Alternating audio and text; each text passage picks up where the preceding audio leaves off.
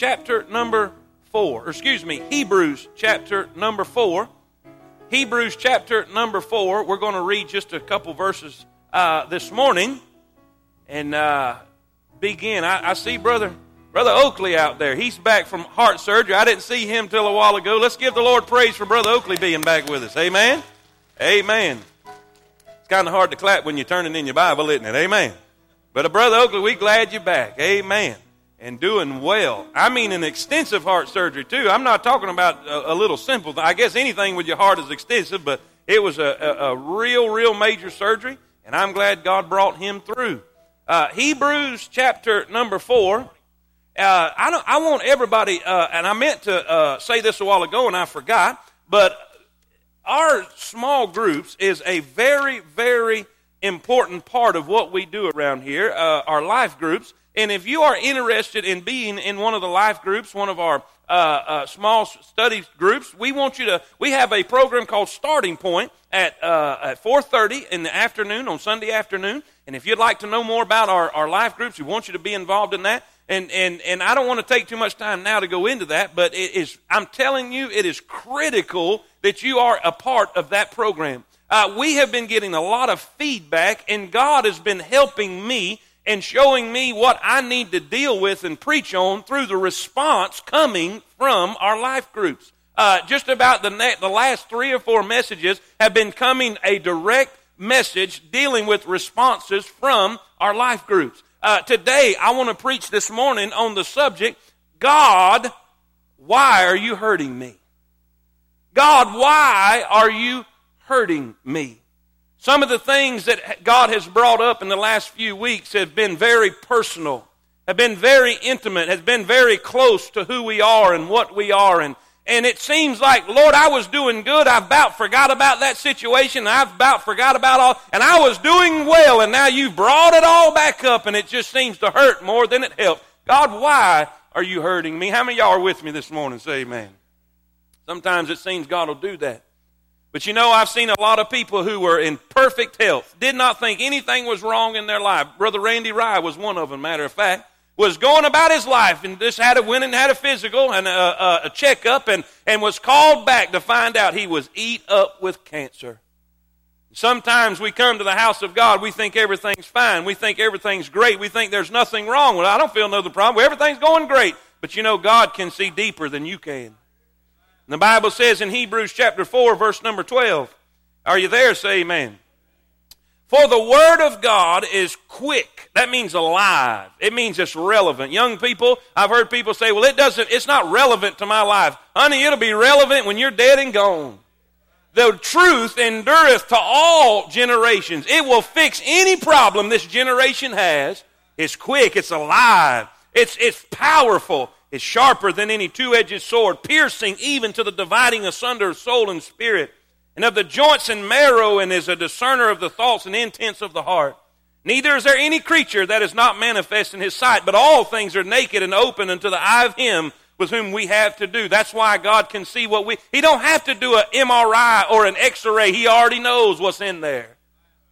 The Bible says, seeing then we have a great high priest that has passed into the heavens, Jesus, the Son of God. Let us hold fast our profession.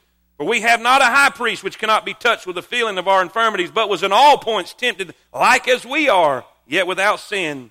Let us therefore, because of those things, let us therefore come boldly into the throne of grace, that we may obtain mercy and find grace to help in the time of need. Dear Heavenly Father, help us today. In Jesus' name we pray.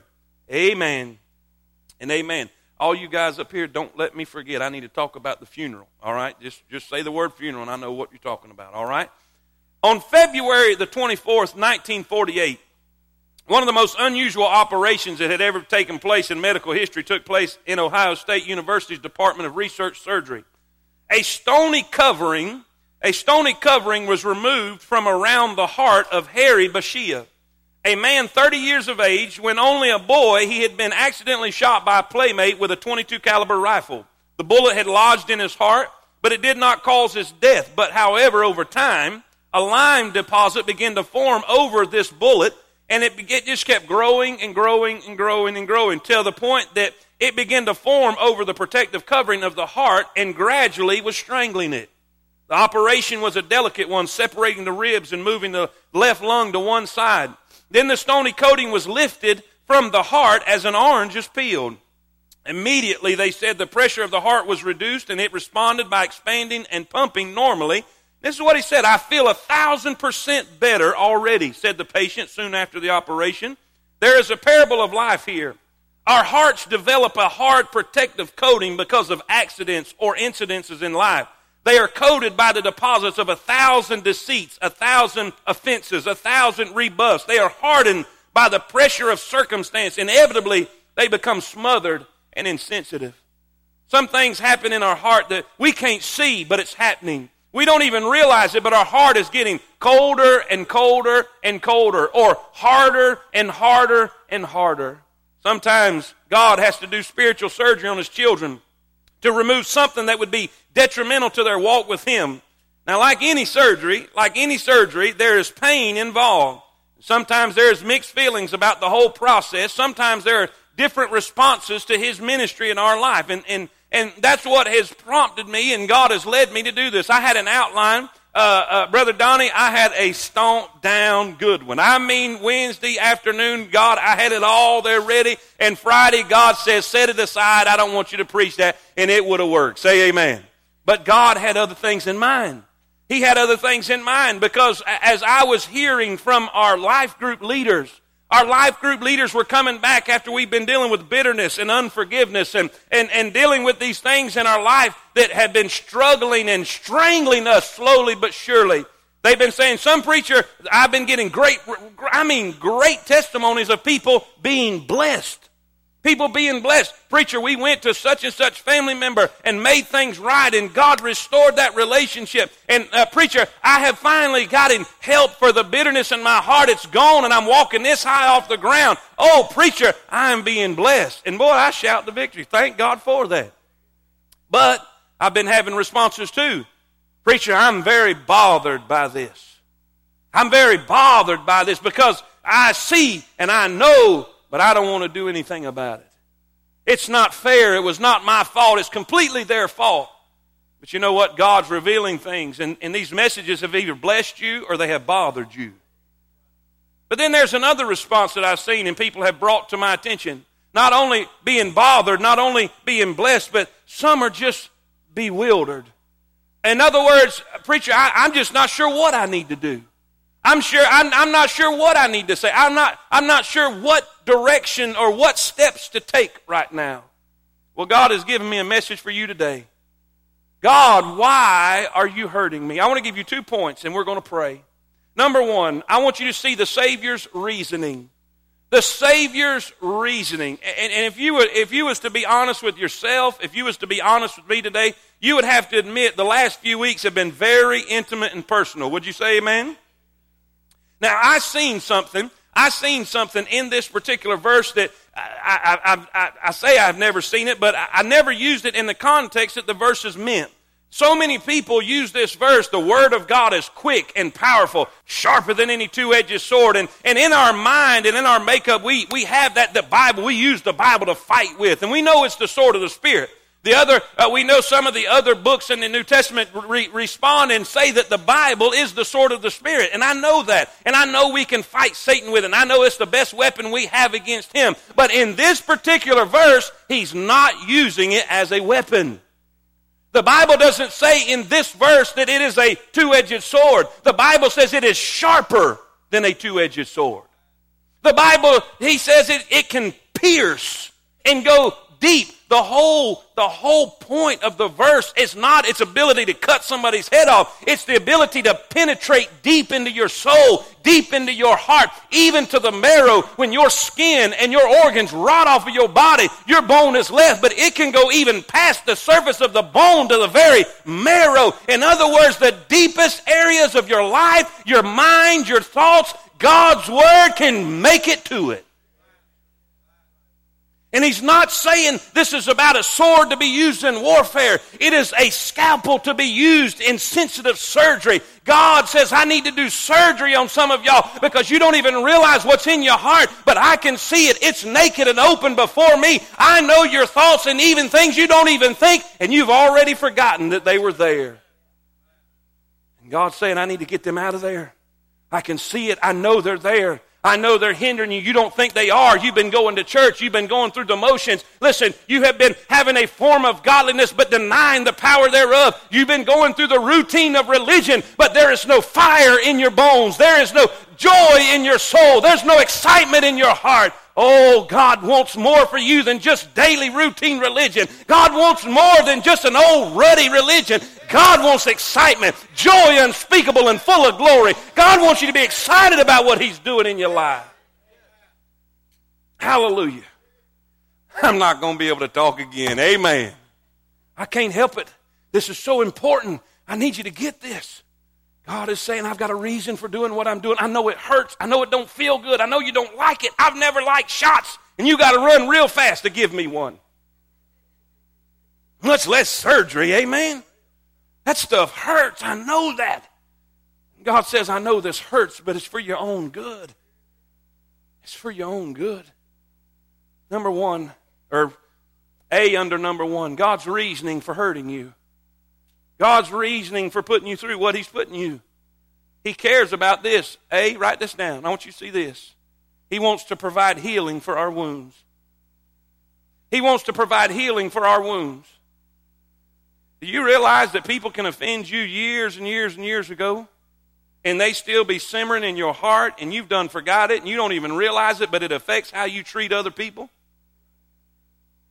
Because somebody broke your heart over here and somebody broke your trust over here. Some of you ladies, men have done you wrong. Men have treated you wrong and they've broken your trust. And because of that, way over here, you cannot trust the one you're with.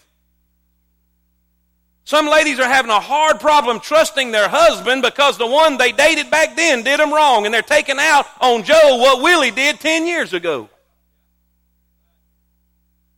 And if there's a Joe and Willie in here, that was just an example.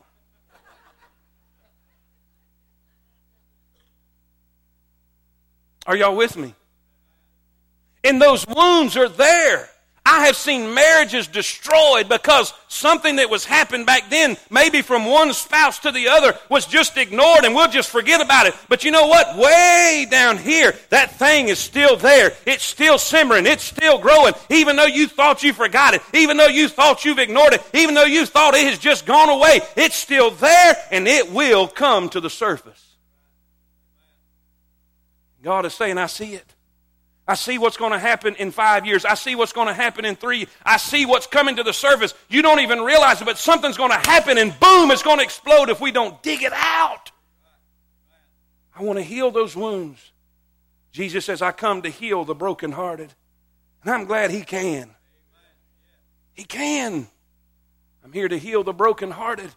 I'm here, listen, I'm here to heal the wounds that have been made. The wounds by Satan, the wounds by sinners, the wounds by people that were your friends. I know it can happen. Your friend can hurt you and they not even know it. And he says the reason we need to deal with this stuff. Don't you love it when you go to the doctor and you got an issue and he goes poking on you? Does this hurt? No, no. I, you know, I just jumped off the table for no reason. Amen. What?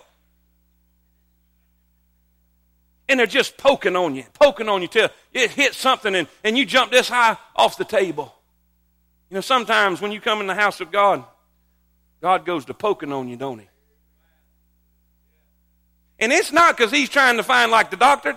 He's not like the doctor trying to find where he knows where it is. He just pokes it so you can know where it is. How many of you love your preacher enough and are honest enough in this house that God's been poking you lately? So how do you know that? Because I'm sore. You ain't the only one he's been poking on. But you know what he's saying? I got to get this stuff out. Because you're never going to heal. I remember when I was little and got a splinter. Got a splinter. And y'all know if you leave a splinter, thing will fester up. And how many y'all know dads with fingers that big around are not good at getting splinters? But they think they're brain surgeons. How many of y'all know that? And I do that with our girls. Come on, let me have it. Let me have it. oh, I mean, they, they go running from me. I don't know what the deal is. No, don't do it. Don't do it because it's going to hurt. It sure is going to hurt. But what if I leave it? It's going to get infected. And I couldn't understand that then, but I can now. But boy, as a child, you don't understand why they need to dig in there because it's going to hurt. If you stick me with that needle, it's going to hurt. But if I don't get it out, it's going to hurt worse. God is saying, "Look, I got to do this. I have to do this. I've got to get this out. I know you don't want to face it. I don't. I know you don't want to deal with it right now. I know you don't want to face it, but I got to deal with it because if you don't, the wound is never going to heal." God is saying, "I want to provide healing for our wounds." Then, then B. God is saying, I want to present help for our weaknesses. I want to present help for our weaknesses. Say, what in the world are you talking about? The 18th century British physician John Hunter. He was a pioneer in the field of surgery and served as the surgeon to King George III. And he suffered from angina. Discovering, now watch this, discovering that his attacks were often brought on by anger. He had attacks of angina brought on by his anger. He had an issue with anger. He had an anger problem. This is what he said. He said out of his own mouth, My life is at the mercy of any scoundrel who chooses to put me in a passion. You know what he's saying? I am a slave to whoever decides to tick me off. I can't live my life like I want to. I can't go and do what I want to do because I've got an anger problem and I'm at the mercy of whoever stands in my way to make me angry. Now, watch this. He was prophetic in what he was saying. He said it has been written that after a meeting of the board at the St. George's Hospital in London, Hunter got into a heated argument with other board members, walked out, and dropped dead in the next room because of a stronghold of anger. What's the point? The point is this God knows you got a problem. God knows you have an issue. Let's use anger for instance. You say, well, my anger is not a problem. It is a problem when you can't live life and function life normally because of it. Because when somebody cuts you off in traffic, you go into rage. Listen, sooner or later, you're going to hurt yourself or you're going to hurt somebody. Either you're going to put yourself in a position in your life because of your anger, whether you kill somebody or somebody kills you, either way, you're going to destroy your life. And God is saying, if I don't dig this up, if I don't dig this out, you're not going to be able to walk right. You have a weakness. You have a stronghold in your life. It's no different than an addiction. Some of you are addicted to prescription drugs, and you may be able to function right now. It's called a functioning addict. You may be able to go through your life and your routine, and you think that everything's okay, but sooner or later, it's going to get the best of you, and it will destroy your life.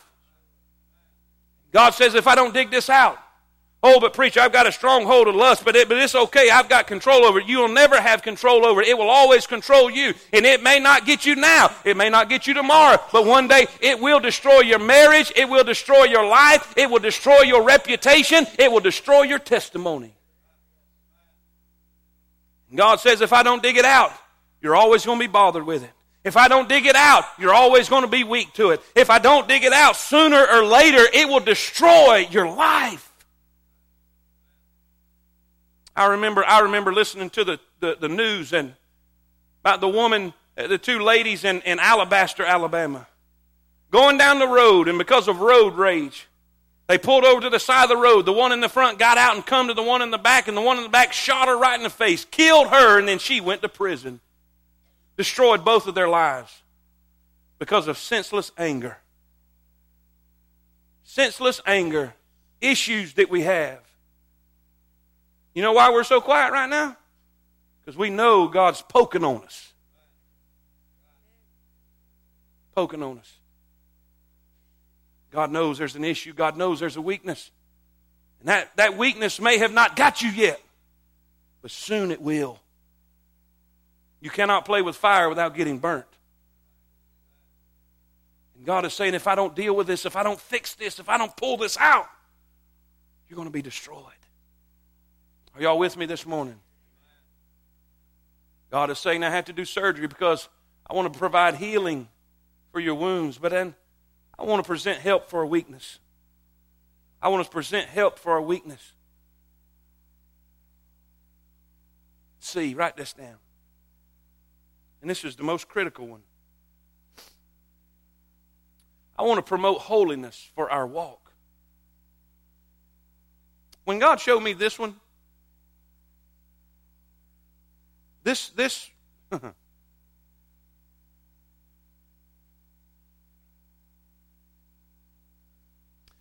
there are some in this building right now that think that God is just tickled to death because you're in the church service. Because of tradition and, and, and, and the process that man has set up over the years, some people have the idea that, that you were saved to be a good church goer. And as long as you're sitting in the church house, you're filling the quota. And God's just so happy in heaven because you went to church. But you got to understand, God is after much more than that. God did not save you to go to church, God saved you to be the church. And you say, what is God after? Same thing He was after when He made you in the beginning. Same thing He was after when He formed man out of the dust of the ground and breathed into his nostrils the breath of life, and they became a living soul. He is after a real, sure enough, living, breathing, intimate relationship with mankind. He wants to walk with you and talk with you. He wants to be in your life. He wants to be involved in your dreams and your desires. He wants to be involved intricately in every part of your life. He cares about you and He wants to have fellowship with you. He sits on the edge of the throne every morning waiting for you to wake up, hoping to God that He will be the first one that you talk to, that you can have a close relationship with Him. He wants to fellowship with you. He loves you with every fiber of His being. And if He had a refrigerator in heaven, your picture would be right on the front of it. But there's only one problem. If I regard iniquity in my heart, He will not hear me. Isaiah chapter number one is a very intriguing chapter in the Bible. Isaiah chapter one says this Why are you coming to church? Why are you bringing all these sacrifices? Why are you going through this religious routine? Why are you going above and beyond all of this drama and all of this religious rigmarole? Why are you doing all of this and your hands are full of blood? He said, I don't care about that sacrifice. I don't care about all that religious ritual. I don't care about all that pomp and circumstance. I don't care about all of that stuff. I care about you. I love you. Come now, let us reason together. Though your sins be as scarlet, they shall be white as snow. Though they be red like crimson, they shall be as wool. God is saying you're coming to church every week and, and you put on the Sunday best and you, you put on the Sunday smile, but inside of your heart there is issues that you're dealing with or not dealing with, and I can't get close to you. I cannot walk with you. I cannot fellowship with you because you have sin in your heart. And God desires and God delights in a walk with his children. But the Bible says in 1 John chapter number 1 that God is light and in him is no darkness at all. If we say that we walk with him or fellowship with him and walk in darkness, we lie and do not the truth because we cannot do it. Light and darkness cannot coexist. Where darkness is, that's all darkness is is the absence of light. And when light comes, darkness disappears. And God is saying this I want to love you. I want to hold you. I want to carry you. I want to walk with you and fellowship with you. I want you to enjoy my intimate fellowship. But I can't do it with something in between us. The Bible clearly says that your sins have separated between you and your God. His ear is not heavy that it cannot hear. His hand is not short that it cannot save. But your sins have separated between you and your God. God wants closeness. God wants intimacy. Are y'all getting this?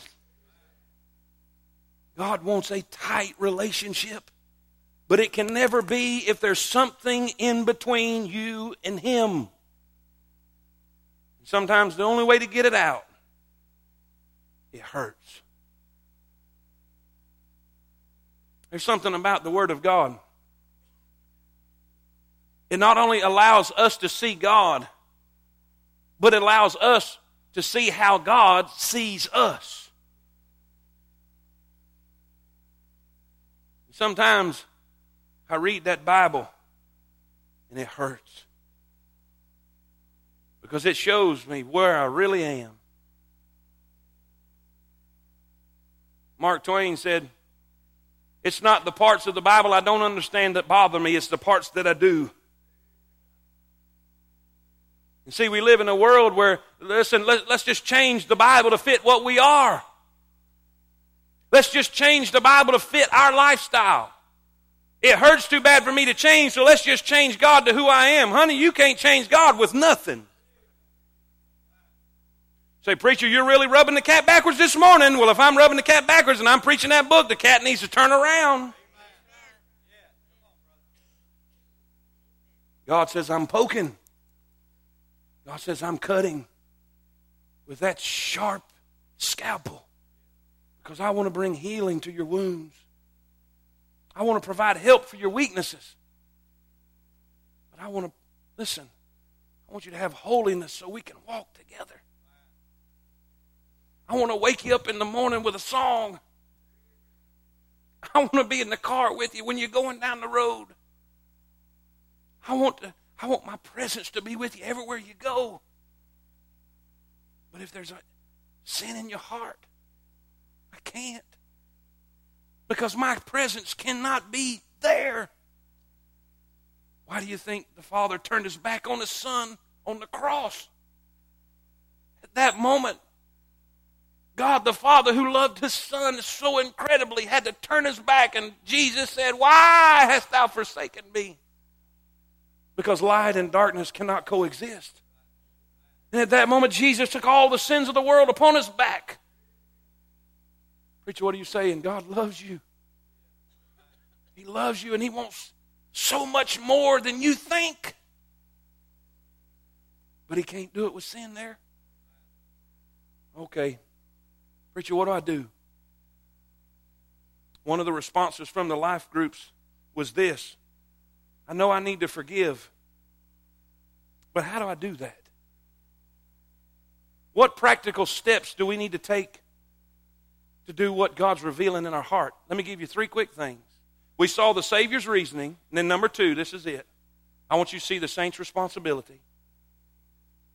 What is our responsibility with what He is showing us in our life? What, what is our responsibility with what He is revealing to us? There's three simple words Number one, or A, first thing we have to do is acknowledge. Say that word with me. Say it again. In other words, in other words, we have to we have to accept what God reveals. This verse that I, am about to read, David is speaking in Psalms 51. This is basically his repentance chapter after he has sinned with Bathsheba. And, and, and this is after he was confronted by the man of God, Nathan. Nathan stuck his bony finger in David's face and said, David, thou art the man. In other words, God revealed in David's heart that he was an adulterous murderer. God revealed in David's heart that he was the one wrong. He was the sinner. In other words, God was poking on him just like God's been poking on us. And this is what David did. He said, For I acknowledge my transgression, and my sin is ever before me. Against thee and thee only have I sinned and done the evil in thy sight, that thou mightest be justified when thou speakest and be clear when thou judgest. I tell you this God will never poke on you that he won't tell you why he's poking on you. I've had people come to me from the start of the strongholds and, and, and, and all these messages where God has been getting real personal with us, and they'll say, Preacher, I feel this, but then they try to give me 10 different reasons why that's not so.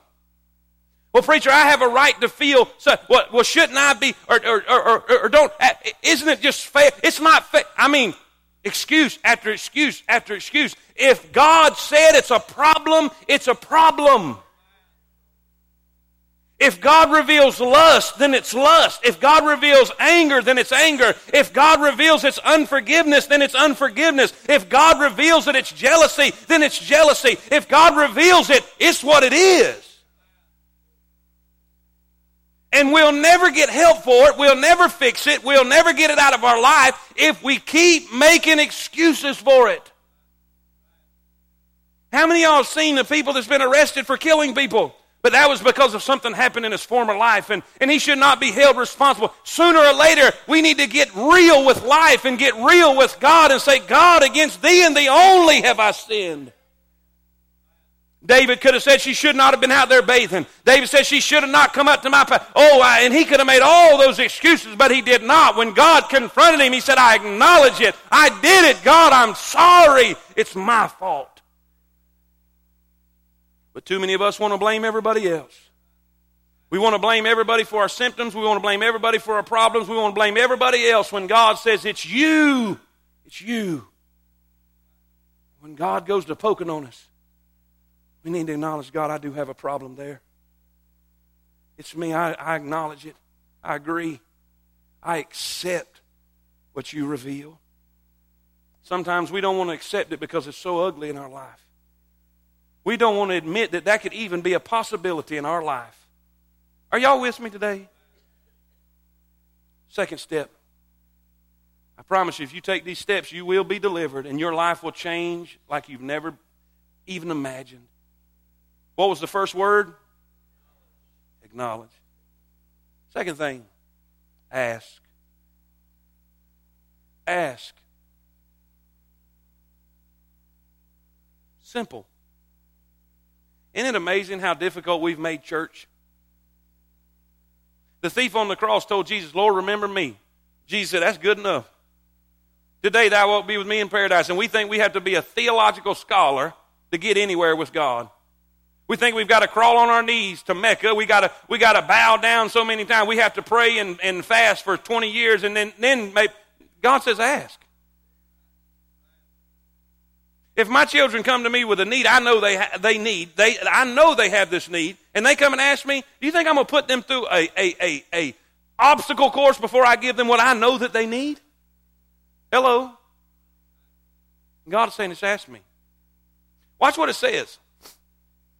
After he talks about that, that sharp instrument that penetrates, that goes deeper than we know, he says, Therefore, therefore come boldly before the throne of grace.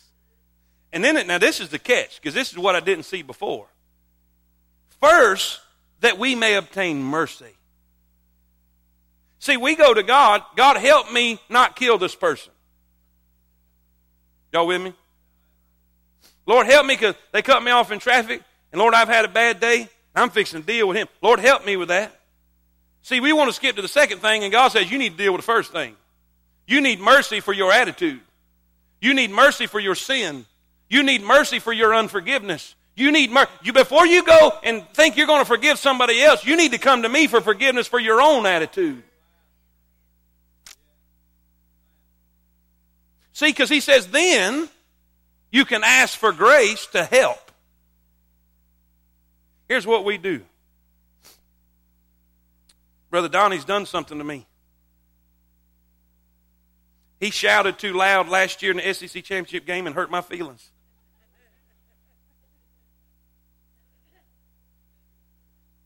That, that one linebacker, I'm going to remind you. That one linebacker came back, Tebow come around the end and he hit Tebow and Tebow slid 52 yards. That's the way, that's the way to get him. That hurt my feelings.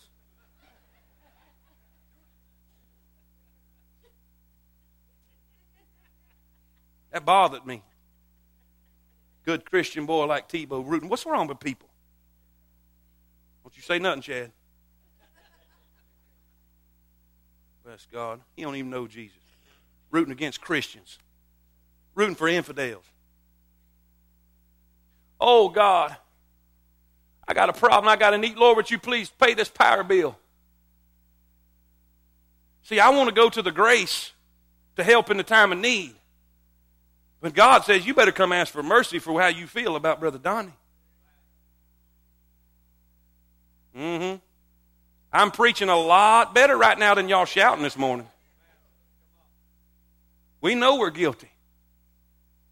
That's why he says, don't come and bring your gift to the altar. You want to come and raise your hand and say, Oh, how great thou art. You want to come and say, What a mighty God. And we think we're really getting credit for worship when we are hating our brother for something they did. He says, You're wanting to come through all this religious routine. You got blood on your hands. God tell me first, I need to go ask for forgiveness. I need to come to God and ask for mercy for the way I treated and felt about Him. Y'all with me? I hadn't lost anybody yet. Are you still with me? See, we need to ask for forgiveness. Then we need to ask for help. He said that we may obtain mercy. I need to obtain mercy for how I've been feeling because it was unchristian the way I thought about that situation. Y'all with me? So before I ever ask God to pay my bill or fix my problem or meet my need, we need to make sure there's not nothing there.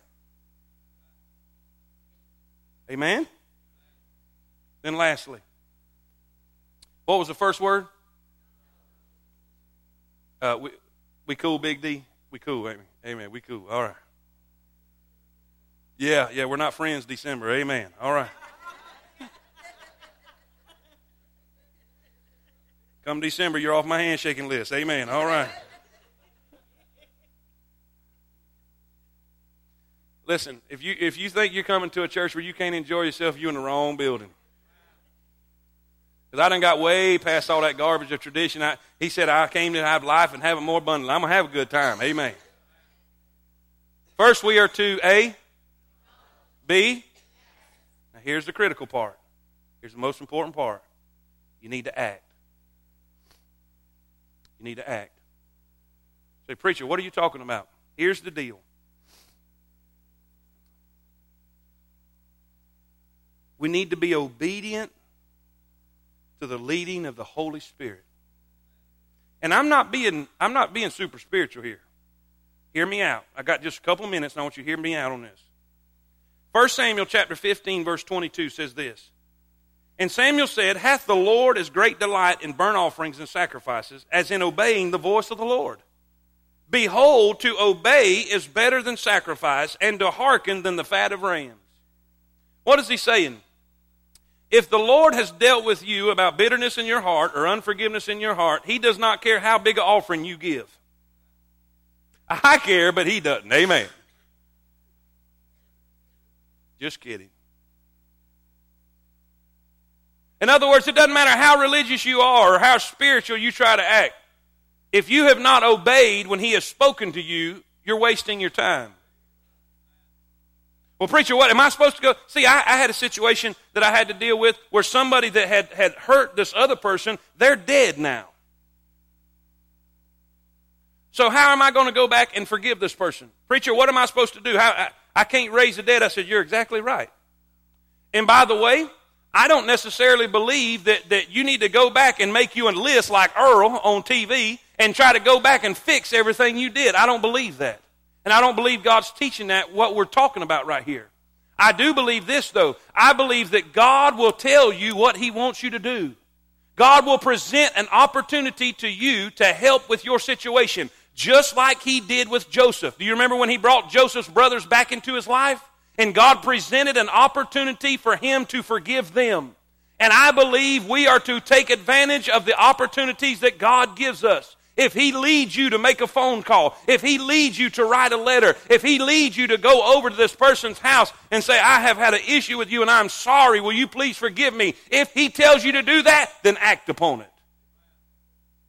You with me? You follow, first you go to Him and acknowledge, God, I've had an issue. Then you go and you say, Well, preacher, my issue, my, I have an anger problem because of the root of bitterness in my soul and something that's happened to me a long time ago, and I need to dig it out and go, go puke up on everybody. No, that's not what I'm saying. But if God tells you you need to go to that person, then that's exactly what you need to do. There may be a situation that you can't. You say, but what what if I cannot? It's an impossibility to go apologize to somebody or to go to make things right. Eh, they're, in this situation, they're dead. I cannot, I cannot go to them. I cannot go to them because they've hurt me. How do I forgive them if I can't go to them? They've hurt me and they're no longer with us. How can I do that? Here's a good idea. Here's a good idea. Here's a practical thing you can do. I would encourage you to do this. I would encourage you to sit down with a piece of paper. And if you have to forgive people, if there's been issues in your life where people have hurt you and you need to forgive them, this is what you do. You get you a pen, you get you a pad of paper, you sit down and you start listing all the offenses. You list the names of the people who have hurt you. You list the things that they have done that hurt you. And it's very important that you do this. You list them on that piece of paper. And then you clear you off a spot. Some of y'all's list going to be so big you'll burn the forest down. Get in a good local spot. Get good where and put that list and put it down. Set it on fire and watch it burn and say, God, I'm letting go of this. I am giving it to you. Say, what is all that fire? It's just something that you can see that makes it more tangible to you. If you can do it by just saying, God, I'm no longer carrying this in my life. God, I'm going to give it to you. Vengeance is mine, saith the Lord. This is your problem, not mine. I'm forgiving them and I'm letting it go. If you can do that without doing that, fine. But if you can't, you need to make you a list and burn it to the ground. You say, God, I'm through. Well, how do I know what to do? Don't, don't act that silly. You know when God's talking to you. You do what He's telling you to do. See? If I just needed to forgive Brother Donnie and let it go, then that's what I'd do. I just forget. I don't need to go tell him that. He may not even know nothing's wrong. He may not even, he, he's oblivious to there's an issue. But if it's so deep and God tells me that I need to do this, because God may be working on him too. Hello? God may be working on him too. And if God tells me I need to go apologize, brother, brother Donnie, I'm sorry. I called you a jerk face in my heart, and I've told other people you don't even know Jesus, and and uh, you with me? Because see, God may be working on him too. God may be helping him with things that he's done or he said. But if God didn't tell you to do it, don't do it. Say, but I just I got to get this off of my conscience. No, no, that's not biblical. The Bible says in 1 John, it says that if your conscience condemn you, God is greater than your conscience. I'm not endorsing that we need to go throw up on everybody. But I am saying that we need to be obedient to the Holy Spirit when He puts it in our heart. We need to acknowledge that there was a problem. We need to ask God to forgive us if that's what's necessary or for grace to help in the time of need. I'm not saying every situation is needing forgiveness, but I am saying this every situation needs grace to help. Are you with me? then we need to act on what God tells us to do. If it's a letter, if it's a phone call, if it's a visit. Some people said, Preacher, we was out with a family member, and we went this week over to that family member's house and sat down and talked it out and talked it over, and God restored our relationship. What were they doing? They were being obedient to the leadership of the Holy Spirit. And everybody in this room has the ability to do that very thing. Church, say amen. Dear Heavenly Father, please help us to be obedient to your word. Please help us to deal with these issues in our life. Please help us to